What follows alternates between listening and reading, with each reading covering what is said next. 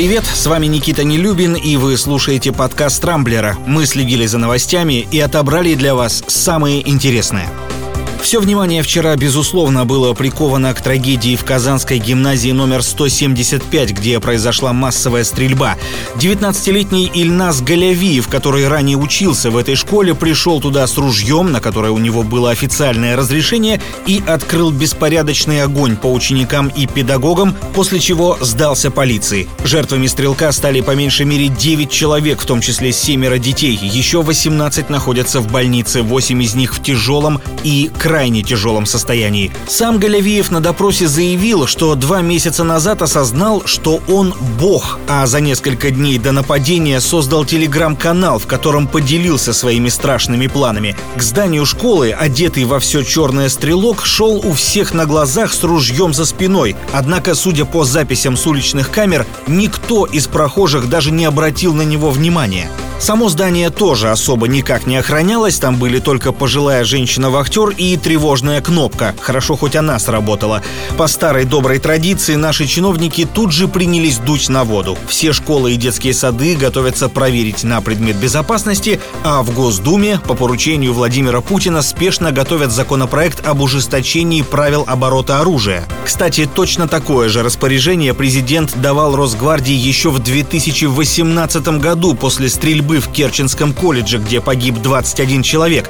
Но, судя по всему, в ведомстве Виктора Золотова, мягко говоря, наплевательски отнеслись к требованию главы государства. Примечательно, что и на сей раз Путин поручил все той же Росгвардии срочно ужесточить правила оборота огнестрельного оружия. Интересно, сколько еще подобных инцидентов должно произойти и сколько людей должно погибнуть, прежде чем наши власти наконец-то возьмутся за дело. Как мне кажется, заниматься тут надо не столько ограничений на продажу стволов, сколько усилением мер безопасности в школах. К сожалению, в большинстве случаев дело ограничивается установкой бесполезных рамок металлоискателей и еще более бесполезных охранников.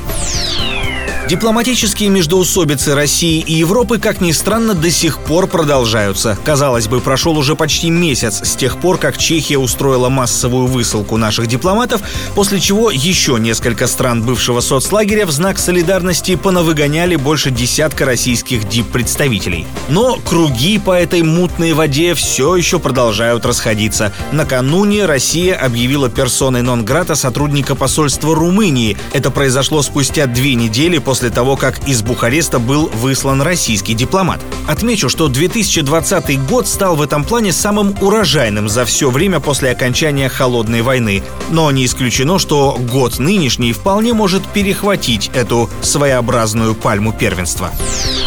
А вот Греция тем временем медленно, но верно продолжает поворачиваться к России лицом. Я имею в виду возобновление авиасообщения. Вчера стало известно, что уже на следующей неделе обе страны окончательно согласуют дату начала регулярных полетов. Напомню, до пятнадцатого мая Греция установила лимит для въезда российских туристов, максимум четыре тысячи человек в неделю.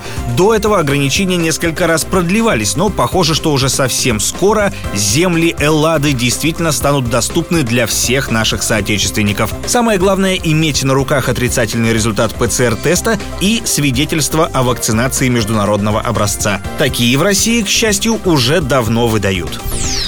Между тем, на другом побережье Средиземного моря, в секторе Газа, ситуация куда более напряженная. Уже вторые сутки Израиль и Палестина обмениваются ракетными ударами. Вчера вечером в Тель-Авиве сработала воздушная тревога, а система ПВО «Железный купол» перехватила в общей сложности около двухсот ракет из шестисот тридцати, выпущенных представителями радикальной палестинской группировки «Хамас». С обеих сторон есть многочисленные жертвы, в том числе мирные жители. Полномасштабному военному конфликту предшествовали массовые гражданские столкновения, которые произошли два дня назад возле мечети Алякса, расположенной в Иерусалиме на Храмовой горе. Это священное место и для мусульман, и для иудеев. Палестинцы перекрыли израильтянам вход в мечеть и начали забрасывать их камнями, однако в дело вмешалась вооруженная израильская полиция. В итоге граждане Палестины вынуждены были бежать, а около семисот из них пострадали. Позднее Хамас потребовал от Израиля немедленно убрать с Храмовой горы полицейских, а когда Когда срок ультиматума закончился, начала массированный артобстрел. Когда закончится конфликт, сказать сложно. Международное сообщество, в том числе Россия, призывают Израиль и Палестину немедленно прекратить прекратить огонь. Но похоже, что разгоряченные войной и ослепленные ненавистью друг к другу участники конфликта не слышат никого и ничего, кроме грохота разрывающихся снарядов.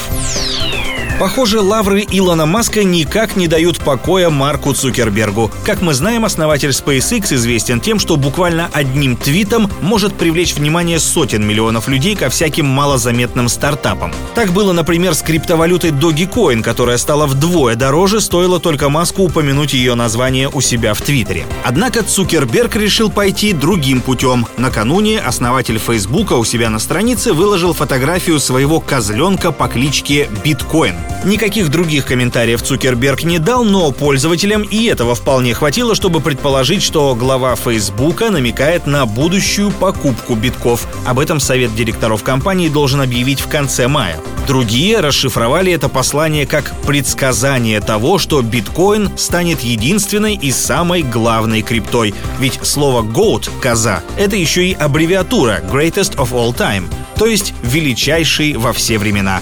Хотя к битку, бесспорному лидеру на рынке криптовалют, это определение уже и так применимо. На этом у меня все. С вами был Никита Нелюбин. Не пропускайте интересные новости, слушайте и подписывайтесь на нас в Google Подкастах, Apple Podcast и Castbox. Увидимся на рамблер точка ру.